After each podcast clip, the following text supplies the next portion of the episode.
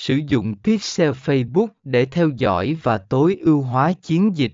Phần 73 Cài đặt Facebook Pixel A Bước 1 Tạo tài khoản quảng cáo Facebook để bắt đầu sử dụng Facebook Pixel. Bạn cần một tài khoản quảng cáo trên Facebook. Nếu bạn chưa có, hãy tạo một tài khoản quảng cáo hoặc đăng nhập vào tài khoản hiện có của bạn. B. Bước 2. Tạo và cài đặt Facebook Pixel trong tài khoản quảng cáo của bạn. Chuyển đến Events Manager, quản lý sự kiện. Chọn Connect Data Source, kết nối nguồn dữ liệu, và chọn Web, trang web.